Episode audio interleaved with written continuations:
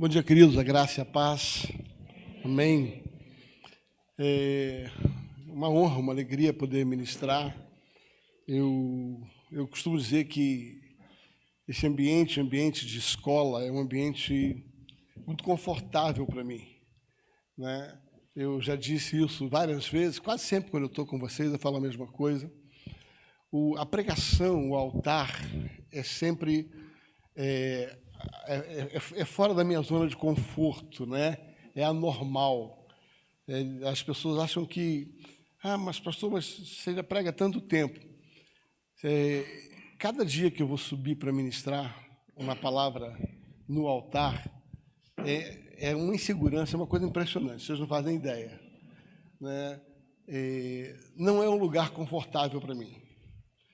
Pregar para mim é um lugar de obediência. Ensinar é um lugar confortável. Não que eu domine, mas é, é, é, a minha formação, eu creio que Deus me chamou para formar pessoas. Deus me chamou para poder estabelecer e dar destino profético para as pessoas. E alinhar. Tá? Isso foi desde a minha juventude.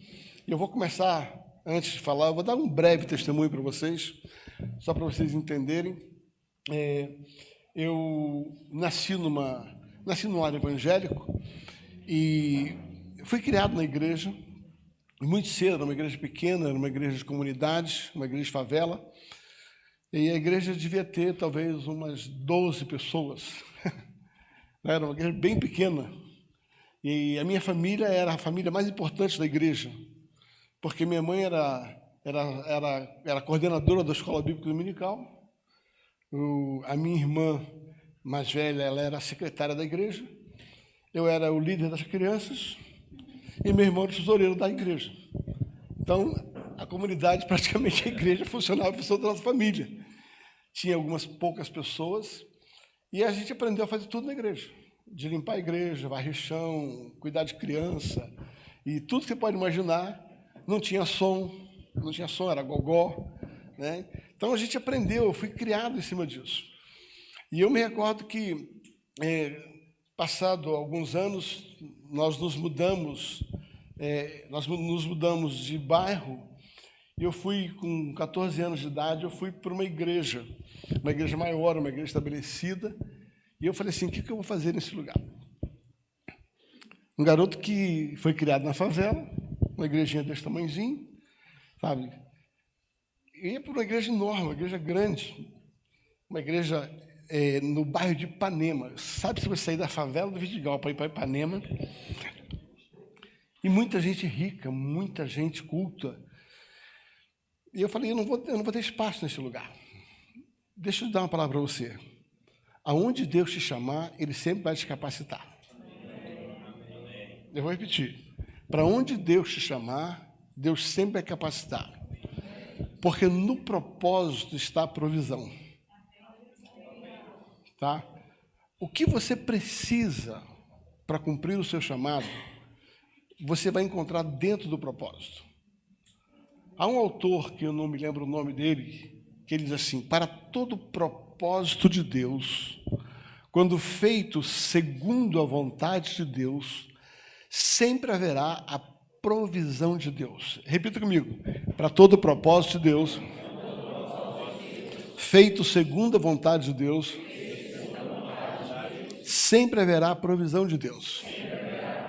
E essa provisão não estou falando financeira, é tudo. Habilitação para você lidar com um povo tão diferente, com um povo que era anticultura, era minha anticultura. Eu saí da favela para o bairro mais nobre do Rio de Janeiro onde os meus amigos da favela não tinham nada a ver com os meus novos amigos de Ipanema. Então eu achei assim, eu não vou conseguir rodar nesse lugar. Isso não é meu ambiente. Não foi nisso que eu fui criado. E eu, no primeiro momento, eu, eu, eu resisti muito a ir para aquele lugar, porque eu não conseguia me ver emocionalmente naquele lugar. E muitas vezes aqui eu começo a falar para vocês que estão se preparando para missões, se preparando para, a vida ministerial. Sabe, se você escolher o lugar, você vai ter que se manter nesse lugar. Mas se você deixar Deus escolher, Deus te mantém nesse lugar. Repita comigo. todo controlador também será o provedor. Se você decide controlar a sua vida e dizer para onde você vai, você vai ter que pagar a conta. Mas se você deixa Deus te mandar para onde Ele quer, Ele paga a conta. E às vezes Deus está te mandando para um lugar que você diz assim, eu não, eu eu, eu não consigo, eu, não, eu não consigo me ver dentro desse lugar. Mas se Deus te mandou, querido, Ele vai prover tudo que você precisa para você ser bem sucedido ali. Deus tira um favelado, bota em Ipanema. Deus tira um cara de Ipanema e bota na favela. Sabe por quê? Porque os caminhos de Deus não são os seus caminhos, nem os meus caminhos. Os caminhos de Deus são mais elevados que os nossos caminhos. Porque os pensamentos de Deus não são os nossos pensamentos. E um dos grandes desafios da vida ministerial é você entrar naquilo que Deus tem para a sua vida. Por isso que se prega tanto sobre propósito. Por que se prega sobre propósito? Porque virou um chavão, né? Ah, propósito novo, propósito novo. Porque se você não entender o propósito, você não terá provisão. Ainda ontem eu conversava com um ministro, um pastor muito experiente, e o fim da minha conversa com ele foi: resumo da história, você decidiu se mandar. Você decidiu mandar na sua vida, você decidiu dizer o que você vai fazer. Eu tinha enviado ele para um lugar e ele chegou lá e falou assim: Não, esse lugar aqui é assim, porque eu não gostei do lugar, porque eu não gostei da cidade, porque é uma cidade meio abandonada, porque isso, porque aquilo outro. Eu aqui com meus botões, meu Deus do céu, como é que esse povo se manda? Como é que esse povo se manda? Se o teu critério de decisão para servir a Deus é o lugar físico, tu tá ruim pra caramba, cara. Tu tá mal das pernas. Você não vai, você não se manda. O que você não entende é que quando você tomou um voto e disse, Deus me chamou, você esqueceu de ler as letrinhas que estão atrás do contrato. Você não se manda mais. Isso vai, isso, isso, vai, isso, vai, isso vai levar você a um lugar, a desafios que você não imagina onde é que isso vai levar. Então você não vai para onde você quer, você vai para onde Deus tem para você. E no lugar onde Deus tem, você vai ser bem sucedido. Quando eu saí da favela do Vidigal para Ipanema, eu falei, eu vou dar errado aqui. Eu não vou funcionar nesse lugar. Eu estava acostumado com ambientes de gente pobre, gente simples, de favelado.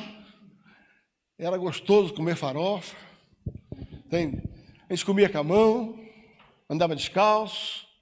Tudo você pode imaginar de um garoto que se criou numa favela. Agora você vai para um lugar onde está todo mundo chiquinho, bonitinho, tênis de marca, camisa de marca. Nunca tinha tido uma camisa de marca na minha vida, eu tinha uma calça jeans. Surrada, que era a única que eu tinha. No meio daqueles bacanas lá, falei, fazer o que nesse lugar? Apesar de ter bastante estudo, eu continuo sendo um semi-analfabeto. Se tiver alguma pessoa letrada aqui, tá? você vai descobrir que a cada dez palavras que eu falo, duas concordâncias são erradas, o restante está tudo errado. Hum, fazer o quê? A minha primeira educação foi terrível, gente. Eu estudei numa escola de favela. Os caras passavam a gente para não ter que aguentar a gente no ano que vem na mesma turma. Porque tinha mais favelado para entrar naquela turma, entendeu? Então, na, na escola que eu fui formado, ninguém está preocupado se você aprendeu, está preocupado se você passar de ano. E eu fui passando.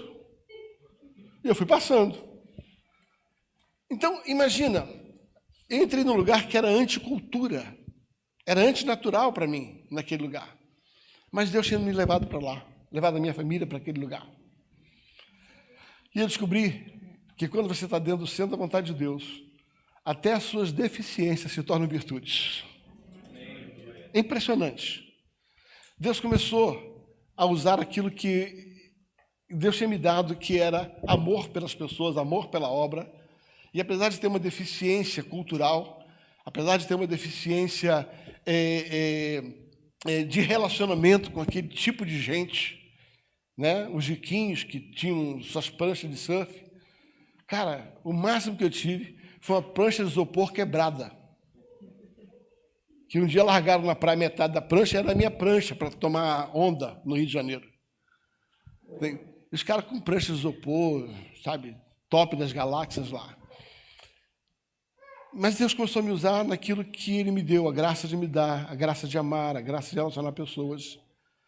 e a gente vai ganhando espaço sendo aquilo que Deus quer que a gente seja e Deus nos faz prosperar naquele lugar. Eu aprendi que o lugar mais seguro é o centro da vontade de Deus. Esse é o lugar mais seguro que você pode estar. Né?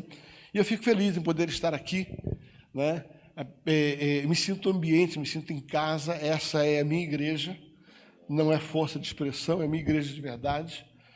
Se você não acredita, depois você consulta a minha agenda, você vai descobrir que essa é a igreja que eu mais prego depois da minha, e está perto de eu pregar mais do que na minha.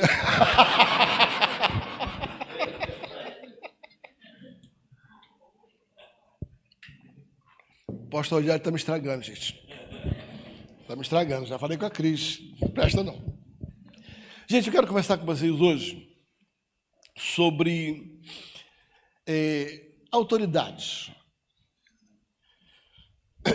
Não quero, eu, assim, eu gosto muito desse tema, mas eu quero primeiro contextualizar, eu quero que você entenda primeiro o que é autoridade e a origem da nossa autoridade, a origem da sua autoridade. E depois, no segundo momento, eu quero conversar com você de como é que a gente mantém a autoridade no campo da, do ministério. Eu queria que você, se a Bíblia, se você não quiser ler, não tem problema. Eu vou citar a maioria dos textos, você pode anotá-los, não precisa abrir a Bíblia, são textos conhecidos. Gênesis capítulo 1, versículo 1 diz assim, tá? Criou Deus, não, criou Deus o céu, a, e a terra era sem forma e vazia. Ponto.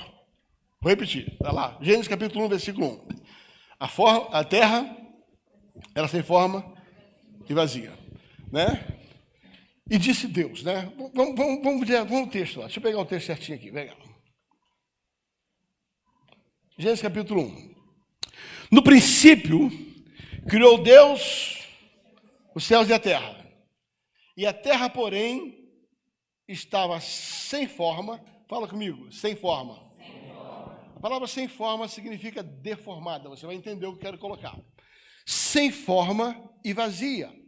E havia trevas sobre a face do abismo, e o Espírito de Deus pairava sobre as águas. Fala comigo, ponto. Tá? Versículo 2 diz assim: E disse Deus: haja luz. Eu não quero entrar num campo teológico do assunto, deixa eu só, porque eu quero contextualizar o que eu quero dizer para você. Primeiro, Deus jamais criaria algo imperfeito. De Deus não existe nada que é imperfeito. Quando Deus criou a terra, isso eu posso afirmar para você, que ele criou a terra perfeito. Não era uma terra deformada. Era uma terra perfeita. Tá? De alguma forma, e aí eu não quero aplicar teoria, teoria de caos, teoria do, do, do, do fim do tempo, teoria da, da, da, terra reconstruída, do meteoro. Não quero andar por isso, só quero que você entenda um princípio. Tá? Quando Deus criou a terra, ele criou a terra perfeita. A terra tinha sua, o seu formato perfeito. Deus não cria nada imperfeito. Por isso a Bíblia diz que no princípio, no princípio, no princípio, criou Deus os céus e a terra. Fala comigo, no princípio. Criou Deus os céus e a terra. E a terra, ela se tornou sem forma e vazia. Ou seja, o que que aconteceu? O que que aconteceu entre a criação e a deformação. ok? Algo aconteceu. Tá, alguns cientistas dizem que foi um, um, meteoro que caiu, outro diz que foi não sei o que que estourou, outro foi um, um ET que veio da onde. O que os outros pensam, não pensam. Agora deixa eu para você o que a Bíblia nos insinua, o que a Bíblia nos deixa entender que aconteceu. Para você entender o que aconteceu na minha percepção entre Gênesis capítulo 1, versículo 1 e Gênesis capítulo 1, versículo 2, é que alguma coisa no mundo espiritual aconteceu. Quando eu olho isso, eu me volto para Ezequiel capítulo 28 e Isaías capítulo 14. Você vai ver que em Ezequiel 28 e Isaías 14, a Bíblia vai falar sobre a queda de Lúcifer. Um anjo de. Fala, Lúcifer, um anjo de luz você vai perceber que Deus fala: perfeito eras desde que fosse formado. Ele era tão perfeito e tão importante que a Bíblia diz que as pedras preciosas, o berilo, o topázio, foram feitos por causa dele.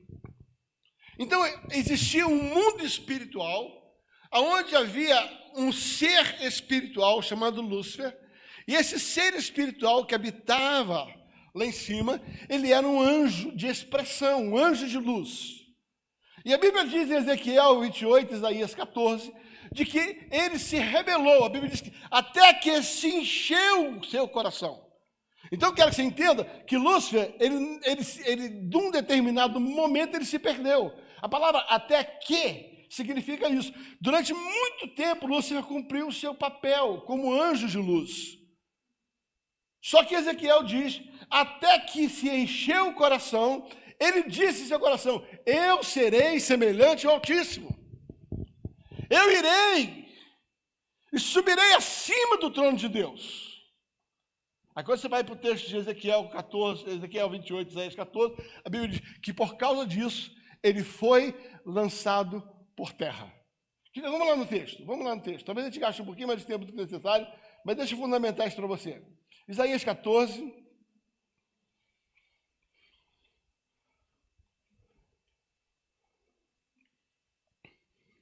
Ó, Isaías 14. Vou pegar o, o versículo certo aqui.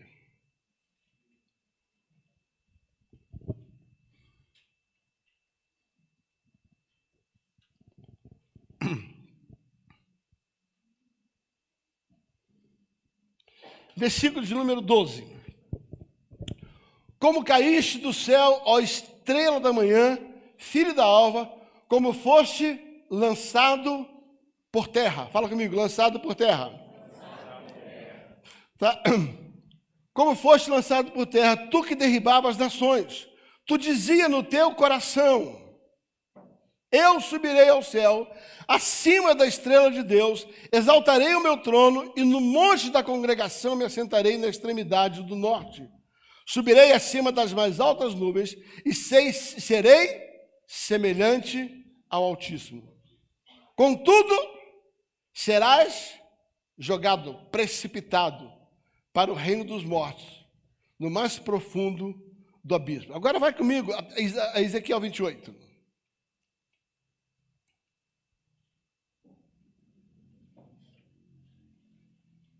Vou pegar o texto certinho aqui.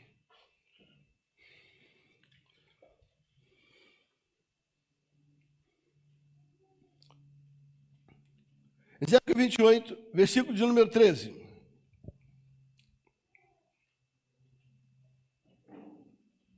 Estavas no Éden, jardim de Deus, e todas as pedras e todas as pedras de cobrias de sárdio, de topázio, de diamante, de berilo, de ônix, de jaspe, safira, carbu, carbúncuro, esmeralda, de ouro fizeste, de engastes ornamentado, no dia em que foste criado foram elas preparadas.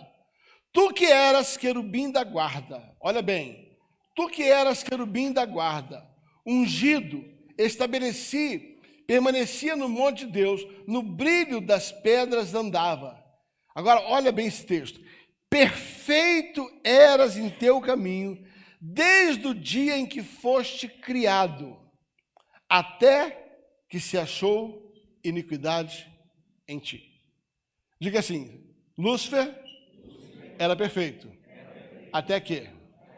Aqui começa um grande desafio. Nosso problema é sempre até que. Esse dia não chegar na vida da gente. Até que até que se elevou o seu coração por causa da tua formosura, corrompeste a tua sabedoria, por causa do teu esplendor, a Bíblia diz: lançar-te-ei por terra diante dos reis que te pus para te contemplarem. Bom, o que, que esse texto começa a nos insinuar? É que, de alguma maneira, em algum momento da história, Lúcifer se rebelou no mundo espiritual, num determinado tempo. E ele estava onde? Diga assim, no céu. Quando ele se rebelou, ele foi lançado na terra. No céu ele era um anjo de luz. Quando ele sai para a terra, ele deixa de ser um anjo de luz e passa a ser um anjo das trevas. Agora vamos voltar a Gênesis capítulo 1, versículo 1. No princípio criou Deus os céus e a terra. E a terra se tornou deformada e vazia. E havia trevas sobre a face do abismo. Quando você olha isso, você pode se entender. Por gentileza, eu não, quero trabalhar corrente teológica, eu quero que você entenda onde eu vou chegar. Tá? tá? O princípio que eu entendo desse texto é que quando Lúcifer sai do céu e ele é lançado, ele é lançado por terra. E aquilo que era perfeito na sua criação se tornou sem forma, se tornou deformado. Agora, a terra estava sem forma. A Bíblia diz: E disse Deus: haja luz. E Deus começa a fazer o quê? A restaurar a terra. Trazendo agora aquilo que nós chamamos o ciclo de vida que nós vivemos no dia de hoje. Tá? Tudo que foi criado, tudo que foi criado, foi criado a partir desta palavra. E disse Deus: haja luz. E agora Deus começa então a refazer aquilo que as trevas haviam corrompido, aquilo que as trevas haviam é, feito de errado. Então, veja bem, eu quero começar a falar sobre isso. A primeira autoridade que existe chama-se autoridade de criação. Fala, autoridade de criação. A segunda autoridade chama-se sujeição. Tá. Existem duas autoridades e essas duas autoridades emanam de Deus. Deus tem autoridade porque ele criou e Deus tem autoridade porque ele sujeitou. Fala, Deus tem autoridade porque ele criou e Deus tem autoridade porque ele sujeitou. Tá, deixa eu fazer um exemplo, um teatro aqui bem rapidinho, tá? Vem aqui, Max. Vem aqui, por favor. Me ajuda aqui num teatro. Tá, eu sou Deus. Eu sou Deus. Tá? E eu criei esse objeto aqui. Se eu criei esse objeto, eu tenho autoridade sobre ele ou não? Por quê? Porque eu criei. De novo, vamos lá. Eu criei esse objeto. Por que eu tenho autoridade sobre ele? Porque eu criei. Se eu tenho autoridade, eu posso fazer o que eu quiser desse objeto? Posso. Eu posso usar ele? Sim ou não? Sim. Por quê? Porque é meu. Foi eu que criei. Se eu quiser nunca usar isso aqui, eu posso? Por quê?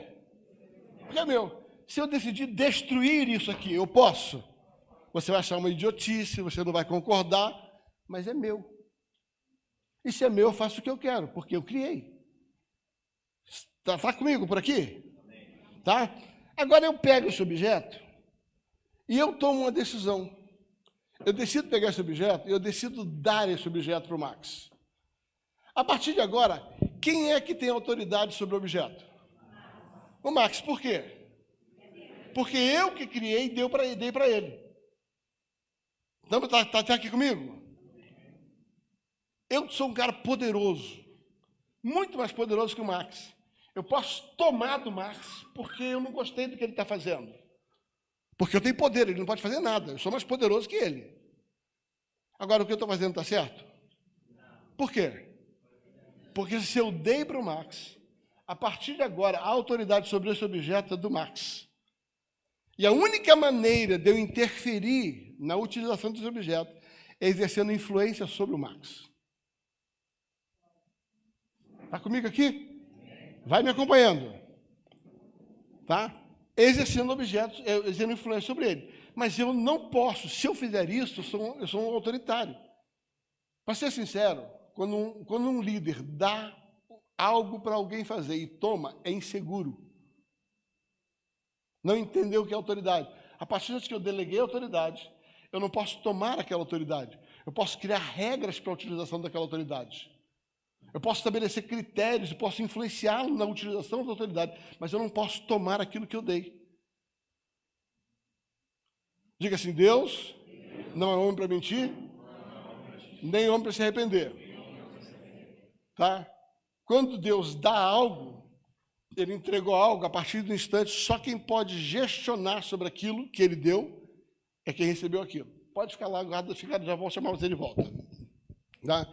Diga assim: a autoridade de Deus sobre a terra está porque ele criou a terra. A Bíblia diz: os céus, os céus é obra das mãos de Deus. A Bíblia diz que o céu pertence ao Senhor. O céu pertence ao Senhor. Então, a terra e o firmamento pertencem ao Senhor. Você vai descobrir isso no Salmo, vai ver isso no texto de Paulo aos Coríntios, quando ele fala que a terra e o céu são propriedades do Senhor, porque ele criou os céus e a terra. Entretanto, você vai perceber no Salmo de número 115, versículo 16, anote que podemos dizer. No Salmo 115, versículo 16. A Bíblia vai dizer o seguinte, tá? Os céus são os céus. Alguém abre aí. Cadê o seu? Abre o seu texto aí. Salmo 115, 16. Olha lá. Eu quero que você repita depois de mim. Os céus são os céus do Senhor, mas. Não, não, me ajuda. Os céus são os céus do Senhor, mas. A terra. Não, não, não, de novo. Os céus são os céus do Senhor, mais a terra.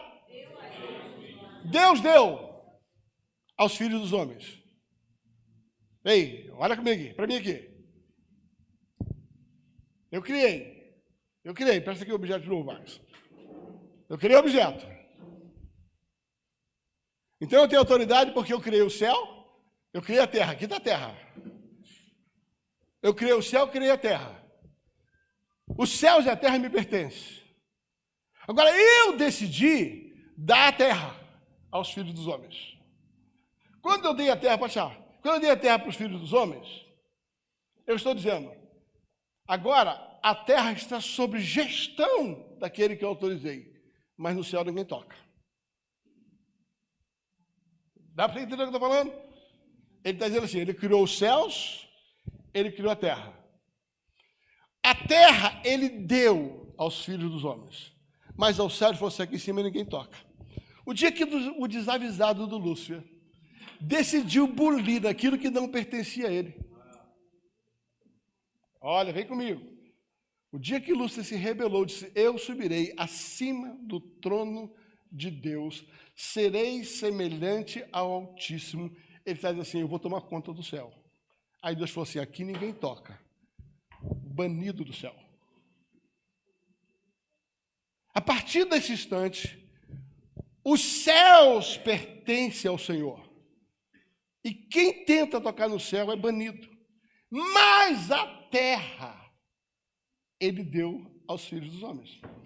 Então a primeira autoridade que existe sobre Deus é a autoridade que ele criou. Tudo que é, você cria, você tem autoridade sobre ela. Mas a segunda autoridade é a autoridade de sujeição. Ou seja, você não só cria, mas você sujeita aquilo que você criou. Ou seja, aquilo que você criou está debaixo da sua autoridade de mudança. E você vai ver ao longo da história que Deus sempre governou e sujeitou a terra. O dilúvio, uma sujeição da terra. O sol, quando para, sujeição da terra. A árvore, quando Jesus manda que ela murche, sujeitou a terra. Você vai perceber que Deus não perdeu o controle só porque criou, ele continua no controle porque ele continua comandando a terra. Então ele tem duas autoridades: autoridade de criação e autoridade de sujeição. São as duas autoridades de Deus. Então diga assim: Deus nunca perdeu a autoridade sobre a terra, mas Deus deu ao homem a autoridade de governar a terra debaixo da influência dele. E aí você vai entender o Éden. Você vai entender o Éden. Deus chega em Gênesis capítulo 1, versículo 26 a 28, ele vai dizer que Deus chama o homem, e diz assim: criou Deus o homem e a mulher. Deus os criou e diz: frutificai, multiplicai, enchei a terra e sujeitar. Quatro ordens que Deus dá. As quatro ordens são multiplicai, fala multiplicai. Não, diga sujeitai, multiplicai, enchei a terra e sujeitai-a. Governe sobre ela. Em Gênesis capítulo 1, quando Deus vai criar, quando Deus vai criar o homem e Deus vai criar a mulher, ele dá uma ordem, ele diz assim: agora vocês estão responsáveis em governar a terra. E para vocês governarem a terra, vocês têm uma ordem: vocês precisam frutificar, vocês precisam multiplicar, vocês precisam ter a terra e vocês precisam governar sobre a terra. E assim o homem é criado. E você sabe muito bem que no Éden, no Éden havia uma, uma, uma forma de Deus trabalhar. Né? Eu gosto muito desse exemplo aqui. Acho que eu já dei esse exemplo aqui uma ocasião. Eu tenho a impressão, usando a minha imaginação santificada, que no Éden tinha uma pracinha. Sério. No Éden tinha uma pracinha. E a Bíblia diz que todo final da tarde, você vai ver isso em Gênesis, Deus vinha até aquele lugar, se encontrar com Adão. E qual era a conversa, Rodolfo, de, de Adão com Deus? E Adão, como é que foi teu dia? Adão, ih, rapaz, eu passei umas três horas lá no fundo do mar, lá, olhando aqueles peixes lá, decidi dar nome para os peixes. Você vai ver, está escrito na Bíblia. Porque Adão não morria, né? Ele podia ficar o tempo que ele quisesse debaixo d'água. Você está rindo? É verdade? Não tinha morte. Isso não é figura, é verdade. E Adão então vai dando nome às coisas. E todo final da, todo final da tarde existia aquele bate-encontro naquele mesmo bate-canal. Não é? Deus sentava no banquinho, Adão sentava no outro banquinho, e eles começavam a conversar. Que conversa era essa? A prestação de conta. Como é que você está governando a terra? Como é que você está dando nome às coisas? E ali havia um diálogo. E nesta conversa, Deus orientava Adão. Deus orientava Adão. Então você vai perceber que Deus, ele não só entregou a terra, mas ele acompanhava o processo pela qual a terra estava sendo governada. Você está entendendo o que eu estou falando? Deus não criou e abandonou. Deus criou e acompanhava, Deus governava, Deus co-governava a terra. Ele ajudava, ele mentoreava, ele ajudava Adão naquilo que era o governo da terra. Mas você conhece a história? Um dia, no fim de tarde, Deus senta e vai naquele banquinho da praça. E quando ele senta naquele banquinho da praça, Adão não está no outro banco. E aí Deus faz a pergunta: Adão, onde é que você está? Onde é que você está? Querido, por gentileza, você é inteligente o suficiente para saber que Deus sabia onde ele estava. Toda vez que Deus te faz uma pergunta, não é porque ele não sabe, é para você saber onde você está. Toda vez que Deus nos faz uma pergunta, não é porque ele não sabe, ele faz a pergunta para te chamar a atenção sobre o que você sabe e ainda não está consciente. Você vai ver isso com clareza no livro de Jó. Depois você faz o estudo, você vai ver se não me engano, Jó fez 84 perguntas para Deus. Senhor, por que isso? Senhor, por que aquilo? Sabe como é que Deus respondeu ele? Com 132 perguntas. Eu acho que esse é o número, depois você vai pesquisar. As perguntas eram: Jó, quem foi que construiu a máquina do vento? De onde vem a chuva? As perguntas que ele fazia é para levar Jó a entender o poder que o próprio Deus tinha, não é que Deus não sabia. Quando Deus pergunta a Adão aonde você estava, Ele está trazendo Adão, sabe, por que, que você sumiu, por que, que você cometeu o erro, o que, que aconteceu no Éden? Aconteceu no, no Éden, é que você conhece a história, vou poupar os detalhes da história, Adão cede à proposta de Satanás. Diga assim: Satanás foi lançado por terra. Aonde Satanás nasceu? No céu. Então ele era um ser espiritual. Ele foi lançado por terra. Diga assim: ele não nasceu na terra. Logo, ele não tinha direito de andar na terra legalmente. Guarda isso, mas é importante porque eu quero falar para você. Por isso que ele se incorpora, primeiro, numa serpente. Porque a serpente nasceu aqui, ela tinha direito de estar aqui. Satanás é um ser espiritual. E ele precisa de uma legalidade para poder entrar. Por isso que no mundo espiritual os espíritas são chamados de cavalos. Quem já foi do espiritismo sabe o que eu estou dizendo. Aquele que conduz um espírito maligno que não pode andar na terra se não tiver quem carrega ele. se não tiver quem dá legalidade para ele. Então, Satanás faz uma proposta através da serpente, e a proposta que ele faz é: rapaz, Deus está te enrolando. Deus está te enrolando. Se Deus fosse tão bom, por que Ele não quer que você coma dessa árvore? Você não acha que tem alguma coisa por trás disso? E ele começou a envenenar. Um dia Deus me falou uma palavra muito séria. O diabo sempre agiu do mesmo jeito com autoridade. Ouça bem.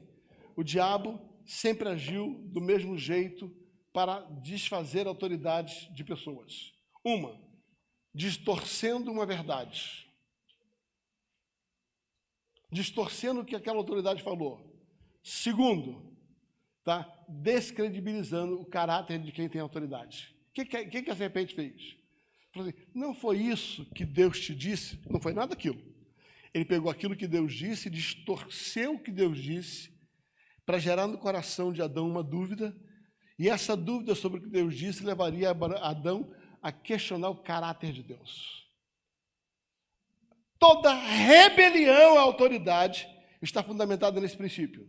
Primeiro, o diabo distorce o que a autoridade diz para você. Depois, ele faz você duvidar do caráter da autoridade. É sempre assim. Aí está o fruto da rebelião. Alguém chegar para você e diz assim: Ah, apóstolo Rogério, essa carinha dele, sabe? Não foi isso que ele disse, que a escola de missões não é bem assim. Aí você olha assim: É. Aí a segunda pergunta: Por que, que ele fez isso? Você não acha que ele tem outra intenção por trás disso? Você acha que ele não quer te usar? Você acha que ele não está querendo, é outra coisa de você? Ele não está querendo enriquecer em cima de você? Toda rebelião é fruto de uma distorção de uma verdade e depois de um questionamento do caráter daquele que disse a verdade. O que, que o diabo fez com, com, com Adão? Ele distorceu o que Deus disse ele pegou o que Deus disse, deu uma ajeitada e botou no coração dele uma rebelião. Só que quando Adão fez isso, Adão fez isso, ele passou a dar crédito a essa voz maligna e deixou de ter sobre a sua vida a influência do seu Criador. Tá? Alguém abre a Bíblia em Romanos 6,16, só para você me acompanhar lendo, para não parecer que eu estou inventando moda. Romanos 6,16.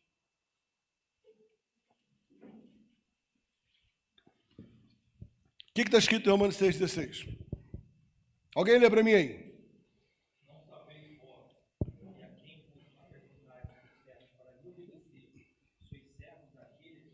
Olha aí. Não sabeis vós que aquele a quem você se presta a obedecer, esse passa a ser o seu Senhor? Fala comigo assim: aquele a quem você obedece, passa a ser o seu Senhor. Antes de Lúcifer, quem era o Senhor de Adão? Deus, porque Deus influenciava Adão, porque Deus governava Adão. Quando Lúcifer influencia e ele se torna voz na vida de Adão, quem passa a ser senhor de Adão? Lúcifer. Ou seja, até Lúcifer, Deus era senhor de Adão, porque ele obedecia a Deus. A partir de Lúcifer, a partir do instante que ele come daquela árvore, agora Satanás passa a ser o senhor da vida de Adão. Você está comigo até aqui? Tá? Então, já que, o, já, já, que o meu Adão foi embora, vamos pegar outro Adão aqui. Tá, vamos pegar aqui. Vem cá, Rodolfo me ajuda aqui. Jorge, me ajuda aqui, vem cá. Vem para cá. Quero que você entenda aqui, ó. Fica comigo aqui. Presta atenção. Eu sou Deus.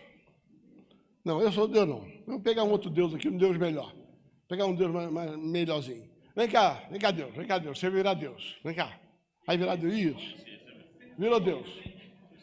É, vice-Deus.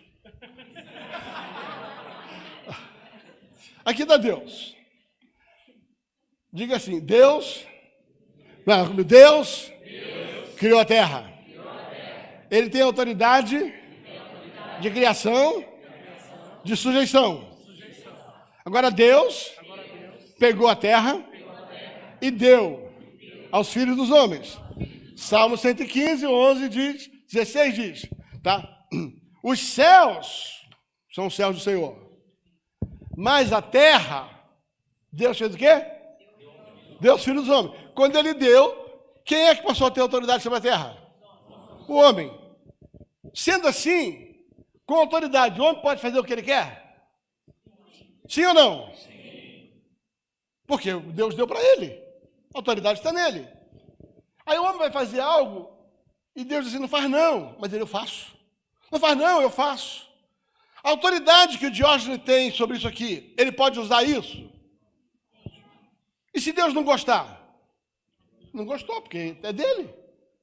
Deus vai tentar fazê-lo. Rapaz, não usa não. Se ele decidir destruir isso aqui, ele pode? Por quê? Porque é dele, Deus deu para ele. Deus falou, mas besteira, não destrói não. Agora o Diógenes pode pegar isso e ele pode dar para quem ele quiser. Então ele deu para mim. A partir do instante que ele me deu, quem é que tem autoridade sobre isso aqui? Ei, você não está comigo aqui. Quem tem autoridade sobre isso aqui? Por quê? Porque quem tinha autoridade me deu. Ei, presta atenção. Quem tinha autoridade me entregou isso aqui. Agora, quem é que tem autoridade sobre esse objeto? Eu. Eu tenho autoridade sobre o objeto. Vocês vão ficar aqui, agora de castigo, os três. Tá. Eu quero que você entenda onde eu quero chegar. Criou Deus os céus e a terra. Os céus eram de Deus? Sim ou não? A terra era de Deus? Sim ou não? Salmo 115 diz que aquilo que ele criou, ele deu ao homem e estabeleceu condições. Multiplicai, multiplicai, enchi a terra e governai. Deus levou para o banquinho Olha lá Deus, senta lá Deus. E ele conversava, influenciava. Um dia, Deus aparece e o homem some. Por que, que o homem sumiu? Porque o capiroto, o chifrudo, o vermelhão, ó.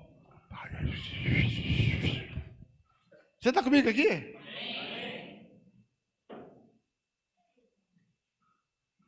ele começa a falar no ouvido do homem. Agora, pausa isso aqui. Ouça bem, presta atenção.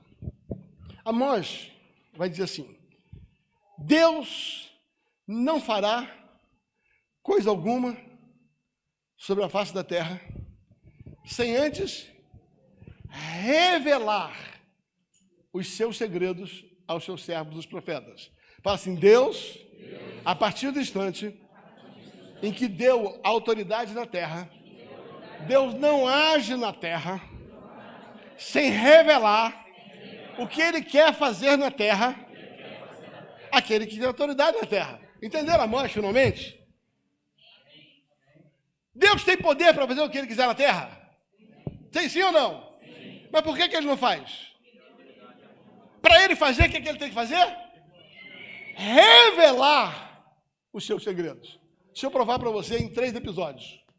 Guarda isso, é muito importante. Episódio número um: dilúvio. Deus olhou, Deus olhou a terra e falou assim: quero mais estranho não, cansei dessa terra aí. Estou fazendo péssimo uso dessa terra. Aí Deus chega e revela um segredo para Noé, revela um segredinho para ele. O segredo é Noé, estou querendo acabar com essa turma, cansei deles. Diga assim: Deus precisou revelar o que ele queria fazer na terra a quem tinha autoridade na terra. Aí, Hebreus capítulo 11 diz assim: E Noé, sendo divinamente avisado daquilo que ainda ia acontecer, obedeceu, construiu uma arca e denunciou o mundo e condenou o mundo. Ouça bem, quem destruiu a terra foi Deus, mas quem condenou a terra foi Noé. Não, você não entendeu, vou repetir.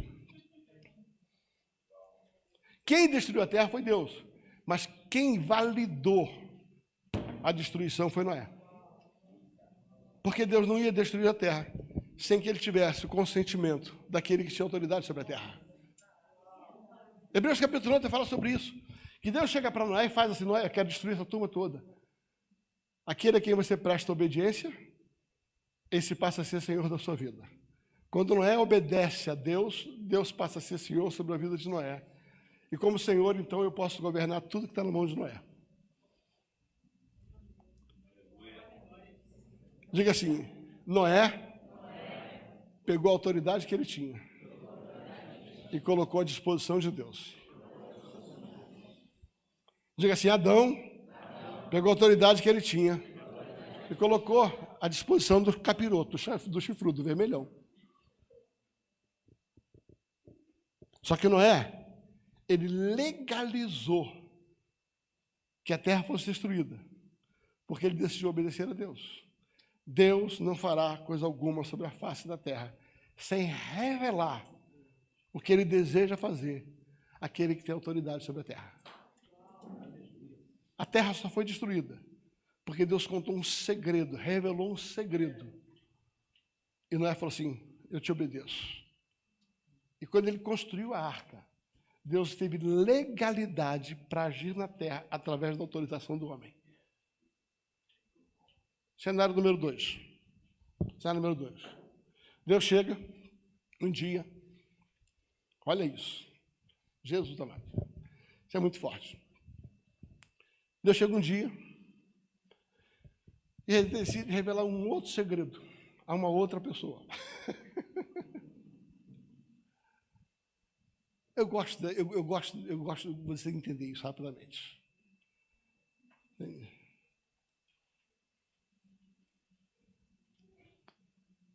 Gente, eu me emociono com isso. Deus só age por meio de legalidades. A terra foi destruída porque Noé disse: Sim, senhor, eu concordo com o senhor. Um dia Deus chega para Abraão. Você vai ver isso lá em Gênesis. Se eu não me engano, no capítulo 19, Deus chega para Abraão. Acho por aí. Aí conta o segredo para Abraão. Fala assim: Abraão, conta o segredinho. Segredo. Ah, no, no ouvido, no ouvido. Abraão, quero destruir Sodoma e Gomorra. Quero destruir Sodoma e Gomorra.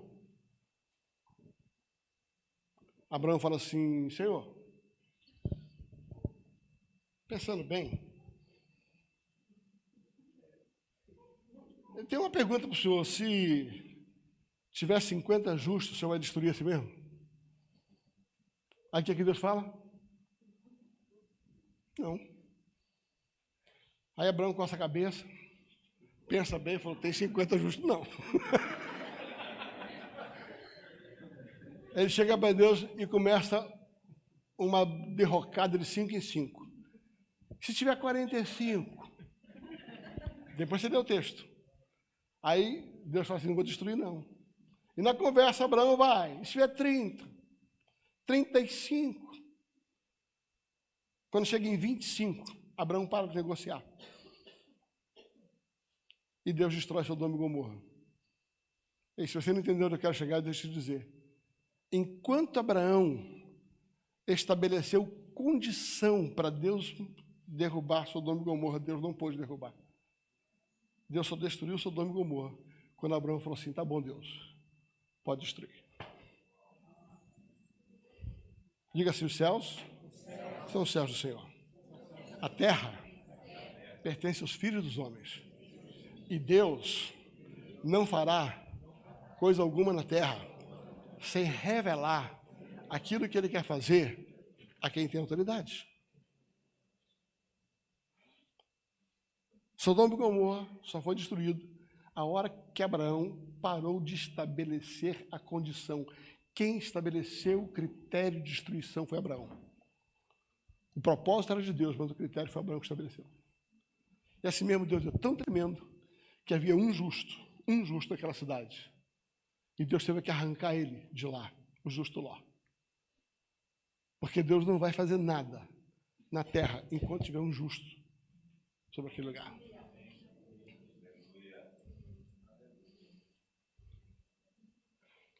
Cenário número um, Deus revela um segredo para Noé. Noé, pode ir, quebra tudo, Jesus. E aí Deus vai derruba tudo. Deus revela um segredo para Abraão, Abraão estabelece condições. Terceiro cenário. Deus fala para um outro homem, Moisés. Conta um segredinho para ele. Um segredinho. Para Moisés, estou cansado desse povinho teu aí.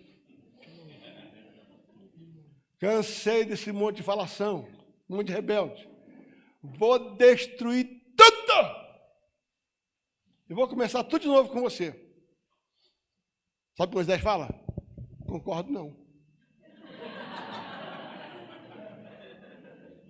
E aquela palavra que o Senhor deu para Abraão? Concordo, não. Vai destruir, não. E tem mais: se destruir ele, risca meu nome. Sabe o que aconteceu? A Bíblia diz que Deus se arrependeu do que queria fazer e não destruiu. Ei, você não entendeu ainda. Você consegue entender o nível de respeito que Deus tem com a autoridade que Ele delega? Essa é a parte boa, a parte ruim vai chegar aí.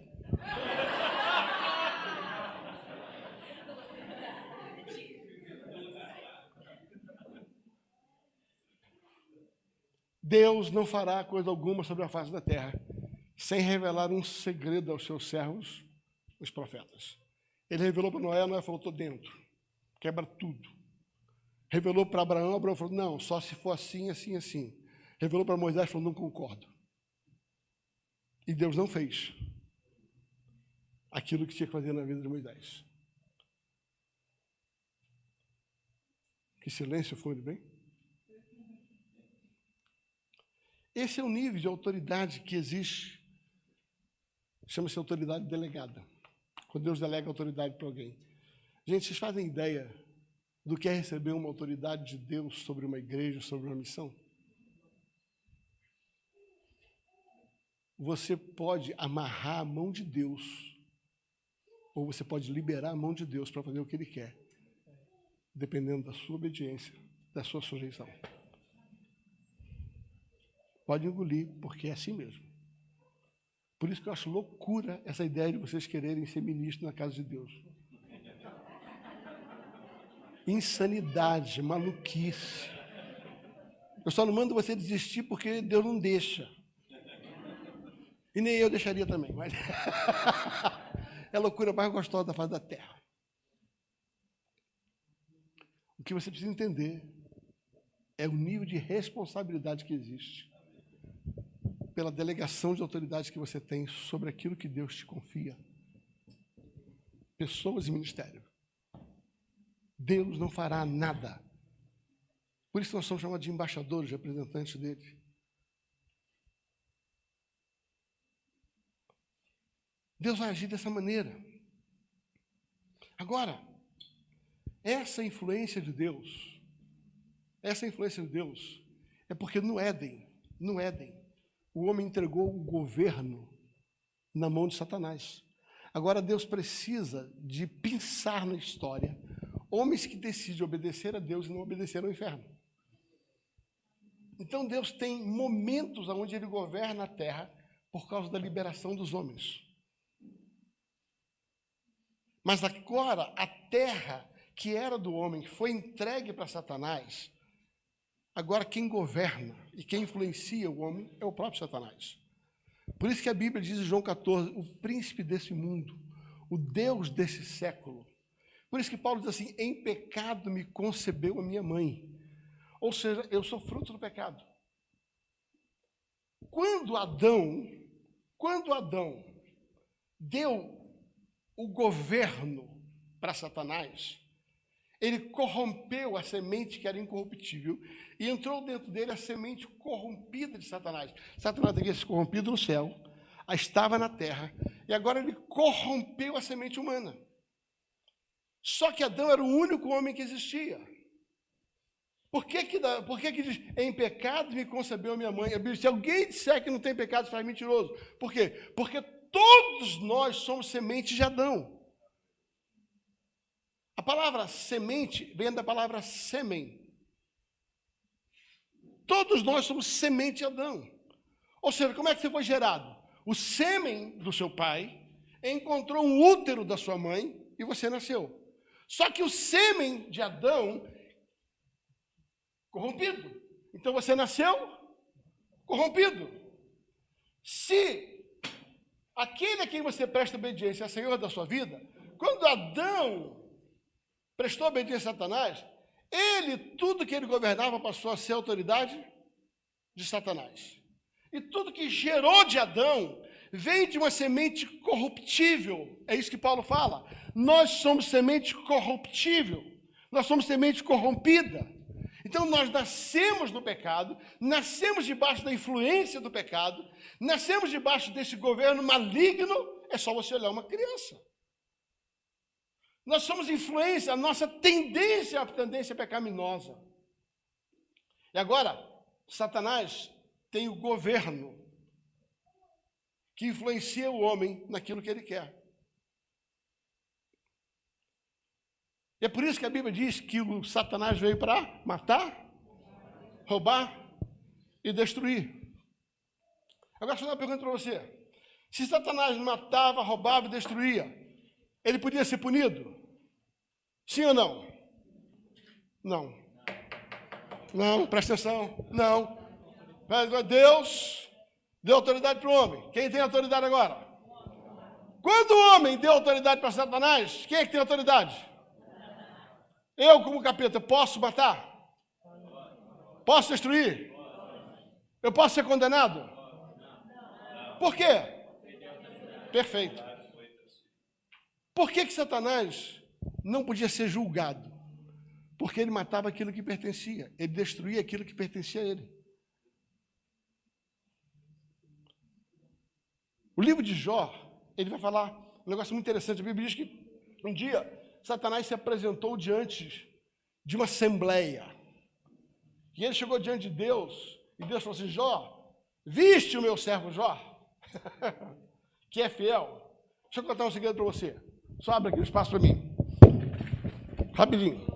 Ó, presta atenção. No céu tem um tribunal.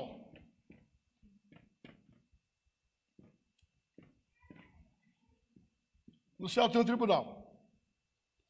No céu tem um juiz.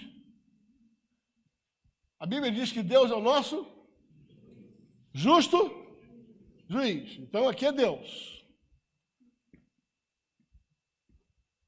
1 João capítulo 1, versículo 8, a Bíblia diz que no céu existe um advogado de defesa. 1 João capítulo 8, filhinho, não pequeis, mas se vocês pecarem, vocês têm um advogado, Cristo Jesus. Diga assim, Jesus é o advogado de defesa. E a Bíblia diz que no céu tem um acusador.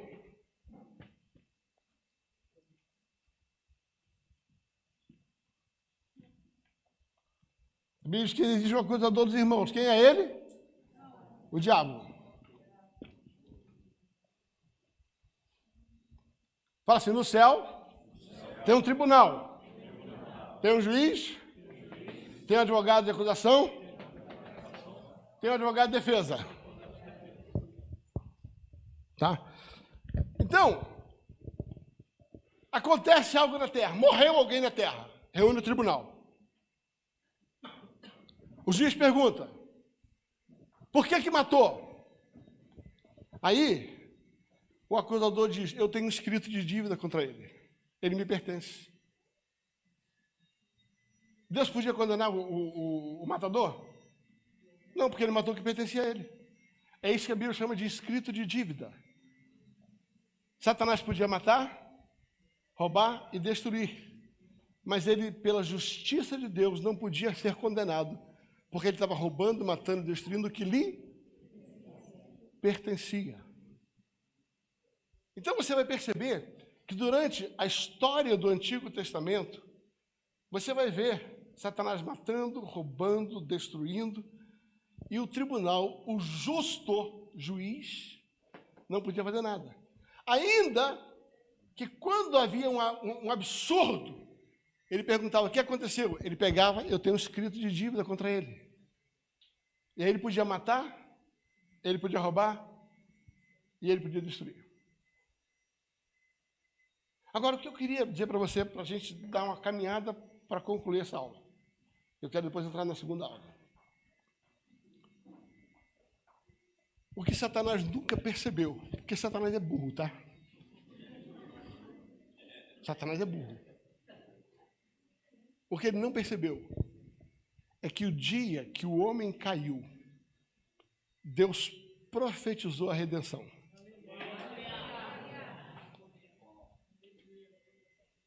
E Deus levou dois mil anos para cumprir uma profecia. Quando o homem caiu, Deus reuniu Adão, Deus reuniu o capeta. Vem cá, Deus. Fica aí, você está de castigo ainda. Está aqui Deus, reuniu Adão, reuniu o capeta. Vem cá, Marlisa. Marlisa é Eva. Ali, encosta ali. Você é minha filha também, tá? Antiga, vinte e tantos anos. Deus reuniu os três. Ele falou: ó, acontece o seguinte: com relação a você, a tua vida vai ser viver do pó da terra. O homem foi formado do quê? Diga assim: pó é a formação humana, terrena do homem. Ele está dizendo assim: você vai viver de toda manifestação terrena do homem. O que vai te alimentar é o pecado do homem, é a carne do homem. Enquanto o homem pecar, você tem vida. Essa é a profecia. Você vai viver do pó da terra, ou seja, da humanidade do homem. Querido, você quer matar o diabo na sua vida? Para de pecar. Você vai matar ele de fome. Enquanto você pecar, ele vai ficando forte. Ele vai ficando forte. O teu pecado é o que mantém o diabo vivo na sua vida. Então, fica tranquilo. O teu destino, você é comer pó da terra, amaldiçoado. Com relação a você, vai trabalhar vagabundo. Acabou a moleza. Vai trabalhar vagabundo. Acabou a moleza. Agora, quanto a você, tá? Vai ser ruim para você não. O bichinho vai mandar em você. Você vai ter que obedecer a ele. E você vai ter dores de parto, você vai sofrer muito. Mas da semente da mulher. Fala comigo, da semente, da, semente da, mulher, da mulher, vai nascer, vai nascer aquele, aquele que vai esmagar a cabeça da serpente. Diga assim: cabeça é autoridade. 1 Coríntios capítulo 11, versículo 1 vai dizer assim: Deus é o cabeça de Cristo, Cristo cabeça do homem, o homem cabeça da mulher. Cabeça fala de autoridade. Ele profetiza: da tua semente vai nascer aquele que vai resgatar a autoridade que lhe foi dada. No Éden, quando o homem caiu, Deus profetizou o resgate. Agora, Deus podia tomar essa autoridade? Deus só conquistá-la de forma legal. E durante todo o Antigo Testamento, aí eu não tenho tempo de falar, você vai ter sinais proféticos de obediência do homem e do governo de Deus. Toda vez que alguém liberava obediência a Deus, Deus agia na terra. Juízes é, é, é, o, é o livro para você entender isso. 40 anos alguém obedecia a Deus, a nação prosperava. Desobedecia 40 anos de tristeza. Toda vez que alguém se levantava para obedecer a Deus, Deus governava na terra. Deus obedecia, o diabo governava. O diabo prevalecia. Todo o Antigo Testamento está em cima desse ato. Até aqui no Novo Testamento, você vê sinais. No Novo Testamento, Deus aparece a uma mulher. E ele chega assim: sabe, mulher, há dois mil anos atrás, eu fiz uma profecia para uma mulher. Eu disse que da semente dela nasceria aquele que resgataria a autoridade de Satanás. Mas você vai gerar uma semente que não pode ser corrompida. Para nascer na terra, você tem que ter a coabitação de um homem com uma mulher, cuja semente do homem adentra a semente da mulher, e nasce o fruto da semente do homem gerado no ventre da mulher. Então, todo mundo que nasceu a partir de Eva, nasceu corrompida.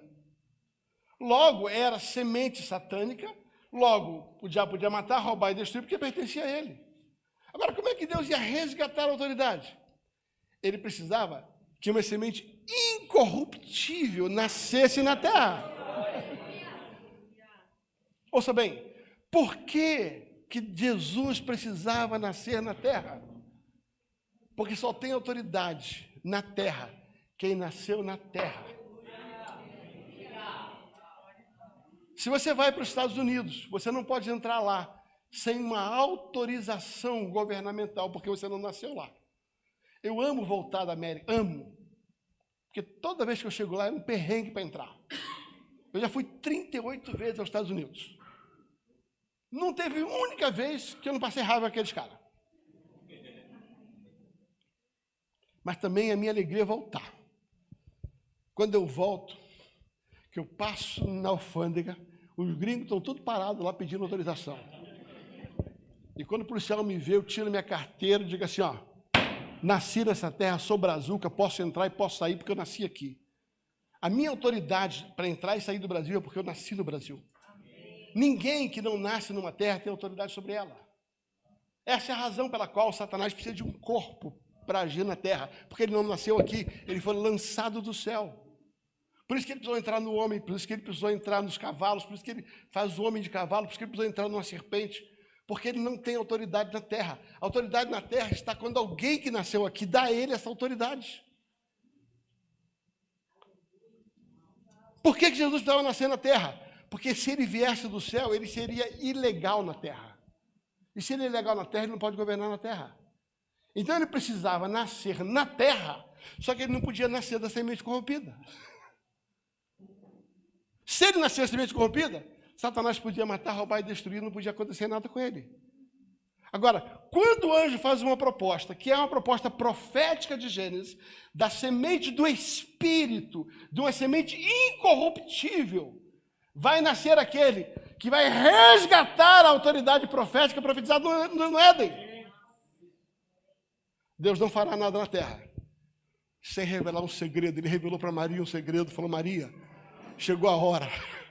Maria, chegou a hora. Maria, chegou a hora. Mas eu preciso de alguém que concorde comigo. Eu preciso de alguém que concorde comigo. Eu preciso de alguém que diga sim, sim. É loucura, Deus. Eu sou virgem. Só diz sim. Deus, como é que vai nascer? Eu não sei como. Sim. Uh! Deus só precisa do seu sim, só isso. Você não tem que entender, tem que dizer sim. Ah, é da tua semente, mas você não tem homem, mas eu não criei homem. Senhor, mas confia em mim. É, vai, está comigo. Cumpra-se em mim, cumpra-se em mim, cumpra-se em mim a tua vontade. Cumpra-se em mim o teu propósito. Pelo amor de Deus, não fala mal de Maria, pelo amor de Deus. Não é porque alguns fizeram dela um objeto de adoração. Ela tem importância, porque se não fosse Maria, você não ia ser salvo.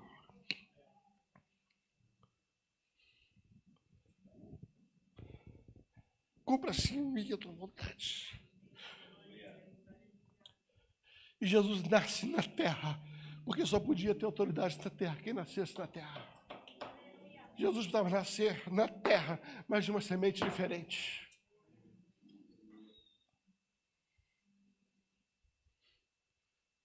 E você vai ver que na tentação do deserto, o diabo tenta Jesus em todas as áreas que ele tenta o homem. E Jesus não cedeu ao diabo. E Jesus não cedeu ao diabo. Quando Jesus nasce, ele nasce uma semente incorruptível.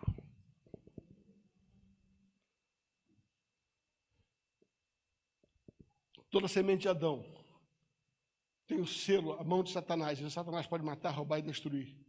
E o justo juiz não pode fazer nada porque é um escrito de dívida na mão dele. Mas quando Jesus nasce uma semente incorruptível,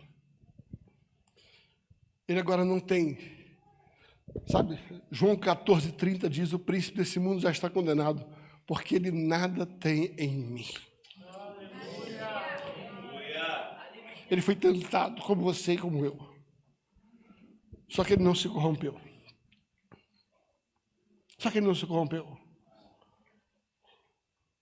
Ele precisava nascer na terra. Por isso que ele é chamado do último Adão. Porque Adão nasceu aqui, tinha autoridade, mas ele cedeu a Satanás. Agora veio o último Adão, que teve as mesmas tentações do primeiro Adão. Mas ao contrário do primeiro Adão, ele disse: Não, eu não vou me corromper. E ele foi obediente até a morte e morte de Cristo. Filipenses capítulo 2. E mesmo sendo Deus, não usou ser semelhante a Deus, mas tomando só forma de homem, forma de servo, se humilhou, sendo obediente até a morte e morte de cruz. Porque é desta forma que Deus o exaltou soberanamente. Ele deu um nome que é sobre todo nome.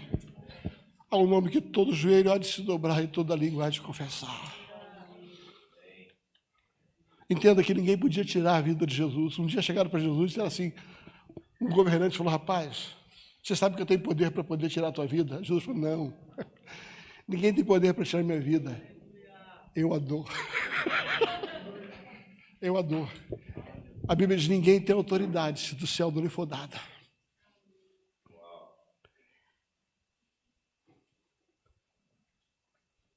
Quando Jesus morre na cruz do Calvário, ele morre voluntariamente. Quando ele morre, há uma festa no inferno. E você vai entender por quê. Jesus conta uma parábola. Essa parábola é a seguinte: que certo homem construiu uma terra, era dono de uma terra. Obrigado. Era dono de uma terra. E ele decidiu dar autoridade sobre a terra para alguns homens. ele deu autoridade àquela terra. E ele mandou que os seus conservos fossem lá cobrar. E a Bíblia diz, Jesus conta essa parábola, que é uma palavra profética, que aqueles conservos foram mortos por aqueles que estavam debaixo da terra que aquele Senhor lhe deu.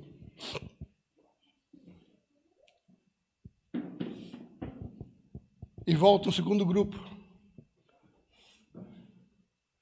E eles matam o segundo grupo. E ele manda um terceiro grupo. E aqueles proprietários da terra que governavam a terra mataram o terceiro grupo. E Jesus conta na parábola.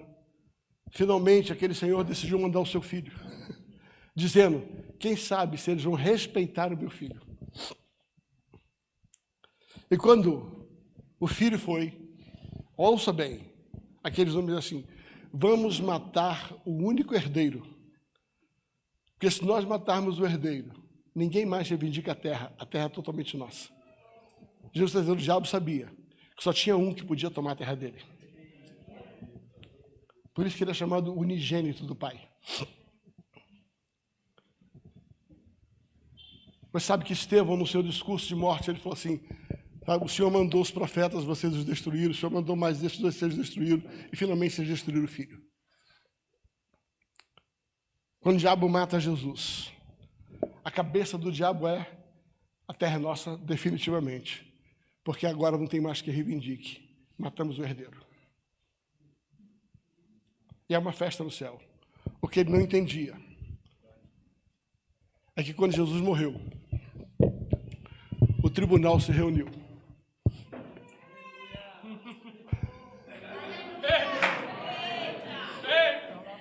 E aí o juiz perguntou: mataram alguém na terra? Aí o diabo pega e procura o escrito de dívida. Mas não havia escrito de dívida sobre ele, porque ele não pertencia ao diabo.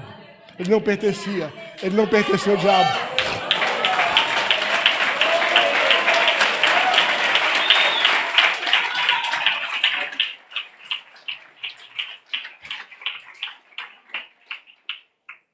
E quando ele fez isso, ele cometeu o único erro que ele não podia cometer. Até Jesus, ele matou o que lhe pertencia. Em Jesus, ele matou o inocente. E finalmente, o juiz pôde condená-lo. Porque ele destruiu aquilo que não era corrompido, aquilo que não era semente dele. Sabe qual é o mais lindo dessa história? É que Jesus vai até o inferno e toma a autoridade, a chave da vida e da morte, da mão do diabo. Agora, quem é que tem autoridade na terra? Quem tem autoridade na terra? Jesus. Presta atenção. Deus criou os céus e a terra. Deu para o homem. O homem deu para Satanás. Governou por dois mil anos. Ele podia matar, roubar e destruir, o juiz não podia acusá-lo, porque existia um escrito de dívida. Agora, Jesus, através de uma semente incorruptível, se oferece para morrer como inocente, porque a única maneira, a única maneira do diabo ser condenado era matar alguém que ele não tinha direito de matar. E quando ele mata Jesus, Deus autoriza Jesus, Jesus vai lá e toma a chave ele agora diz: toda autoridade me é dada no céu porque eu nunca perdi, e me é dada na terra. Aí ele chama o homem e diz: Eis que eu te dou autoridade.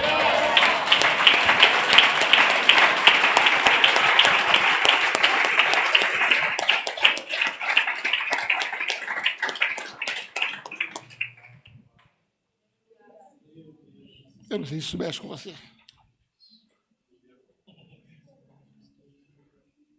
Agora Deus para agir na terra. Ele vai voltar a contar segredos para o homem. Eu quero ir para o Peru, eu quero ir para a Europa, eu quero ir para as nações, eu quero transformar um bairro. Ele conta segredos para o homem. E tudo que ele precisa é de alguém que diz: cumpra-se em mim tudo que ele precisa é alguém que diz: cumpra-se em mim. Querido, existe na nossa mão o poder de governar essa terra. Tudo que o homem precisava de resgate e autoridade já lhe foi dado. Agora o Senhor diz: use essa autoridade. Vai por todas as nações. Vai por todas as nações. Fique em pé, por gentileza.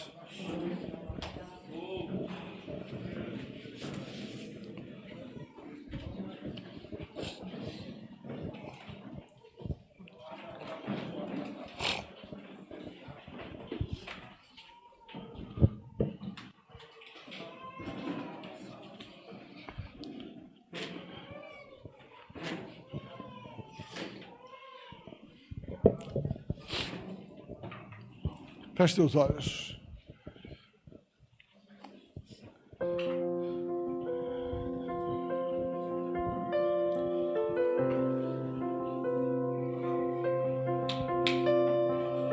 Essa é a razão pela qual o Senhor fala que nós somos comprados por um alto e precioso sangue.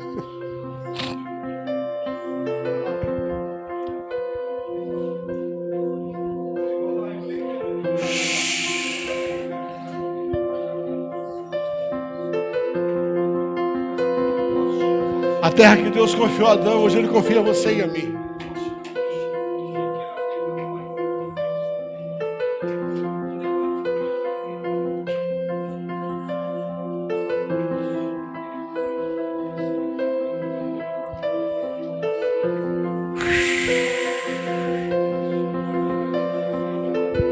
Você é o representante dele, você é o embaixador dele. Foi por você, foi por você.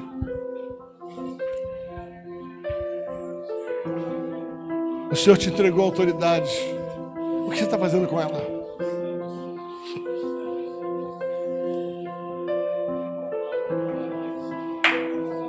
Esse é o plano de redenção, esse é o plano da salvação, mas muito mais, esse é o plano da autoridade. Eu quero que você entenda que está na sua mão decidir a quem você vai obedecer. Romanos capítulo 6, versículo 16 diz: Aquele a quem você presta obediência, esse passa a ser Senhor da sua vida. Enquanto você tiver esse espírito de rebelião se mandando, dizendo o que eu vou fazer, para onde eu vou, o que eu quero, se eu gosto desse lugar, se eu não gosto. Enquanto você se mandar, enquanto você se controlar, está debaixo de uma semente de influência, está sendo governado por um espírito. Mas quando você diz, Senhor, eis-me aqui, quando você diz, eis-me aqui, eis-me aqui, Senhor, eis-me aqui. Oh. Sabe, queridos, eu entendi isso muito novo, muito novo. Eu entendi que eu não podia governar mais a minha vida, eu entendi que eu não podia mais tomar as minhas decisões, não era onde eu queria, o que eu queria. Agora estava na minha mão a mesma decisão que esteve na mão de Adão, a mesma decisão. Agora a árvore, a árvore do conhecimento do bem e do mal, já não é mais uma fruta. a árvore do conhecimento do mal está dentro de você, está dentro da sua cabeça, está dentro das suas emoções. É você que diz, eu obedeço, eu quero entender. É você que diz, eu obedeço, eu não me mando. Você não entende que só mudou a árvore. Era uma fruta no Éden. Mas são suas emoções hoje, são suas decisões hoje. O que vai determinar o governo de Deus ou do diabo são suas decisões. Enquanto você se mandar, você está sendo governado pela sua alma, por um espírito de uma semente corrompida. Shabalaba, Koyadaron, Yanas. És o alfa e ômega, início e fim. És o ar que eu respiro. Tudo pra mim tu és Jesus. Tu és Jesus. És o alfa e ômega, início e fim. És o ar que eu respiro. Tudo pra mim tu és Jesus. Tu és Jesus. Eu tinha 15 anos de idade. Num dos dias mais difíceis da minha vida. Eu tive um encontro com o Senhor. Na beira de um poço.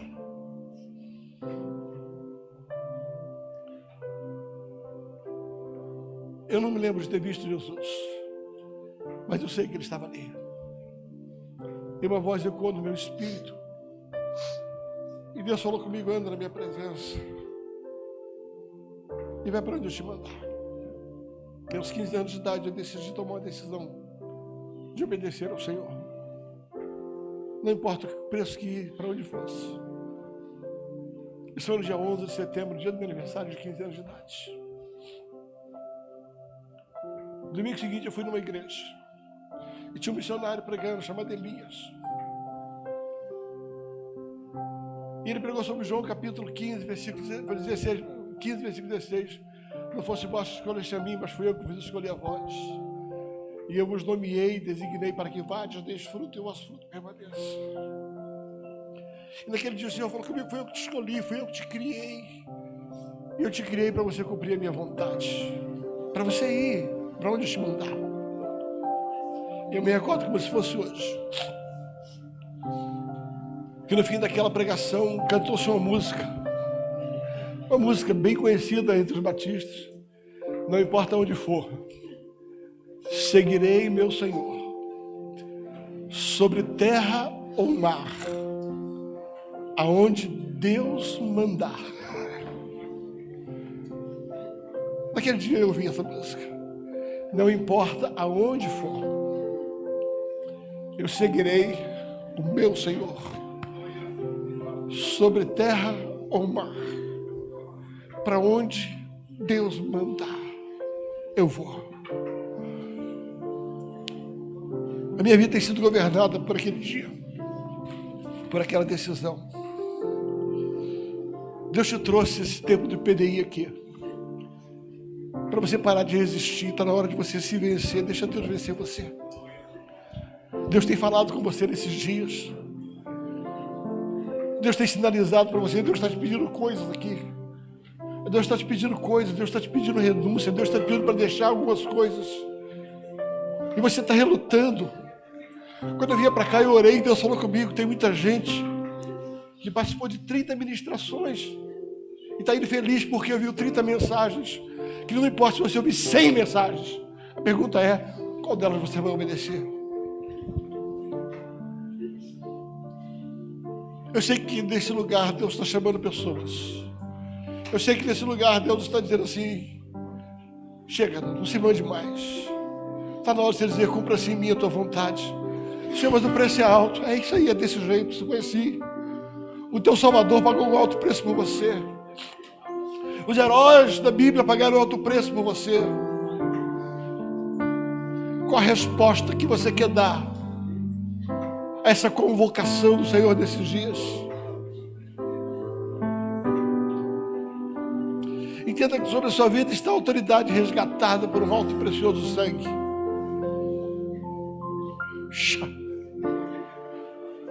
E tudo que ele espera é cumpra-se em mim a tua vontade.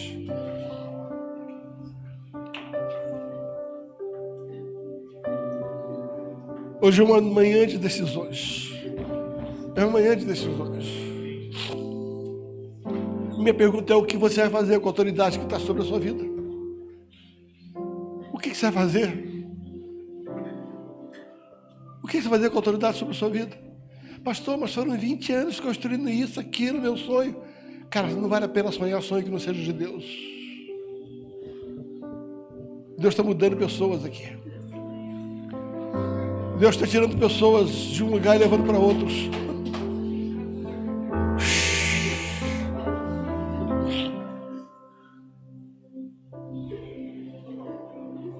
Eu sei que Deus está falando com você, querido. Mas não é hora de tomar decisões por causa de emoção, mas por entendimento, a razão de ter feito uma ministração tão demorada para você. Para você entender que não está na mão de Deus o teu futuro, está na sua mão. Eu vou repetir, não está na mão de Deus o seu futuro. O que ele precisava fazer por você, ele já fez. Ele já te devolveu a autoridade. A minha pergunta é o que você vai fazer com ela?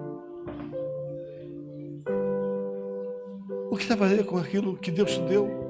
Aquilo que Ele pagou um alto e precioso preço. Deus está chamando algumas pessoas aqui para se prepararem para um novo tempo na vida.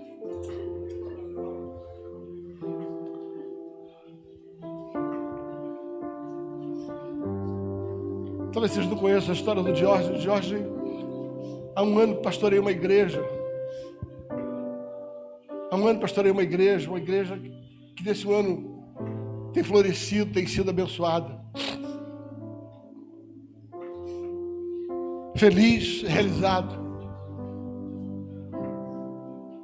Há não muito mais tempo atrás, talvez uns dois meses atrás, Deus me deu uma palavra sobre ele e sobre a esposa dele.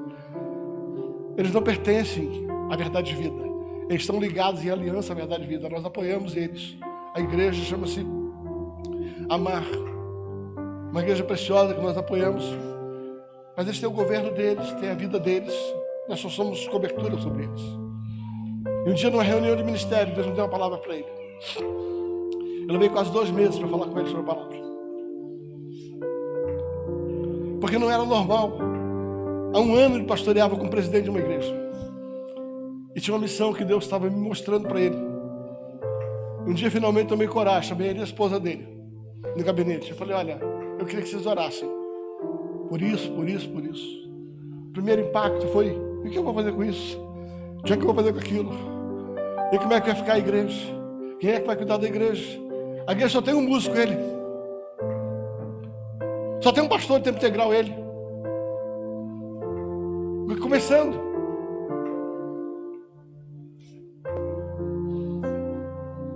Decisões não se tiram por vantagem e desvantagem se, se decide por propósito.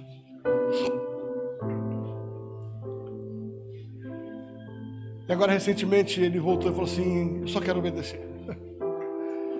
Ele disse sim àquilo que Deus chamou para fazer nessa nova etapa. Ele está indo para um desafio, para uma cidade que ele nunca pisou. Pastor, era uma igreja que ele não faz a menor ideia que isso é onde esteja.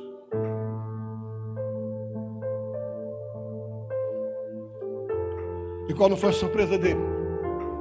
Todos os temores dele com relação à igreja, à liderança, ao ministério. Quando ele começou a comunicar, todo mundo falou assim: vai embora, some daqui, rapaz. Vai cumprir o propósito de Deus. Deixa que Deus cuida dessa igreja. Sim, você não precisa entender, só precisa dizer sim. Você não pode fazer a coluna de vantagem e desvantagem quando se trata de Deus.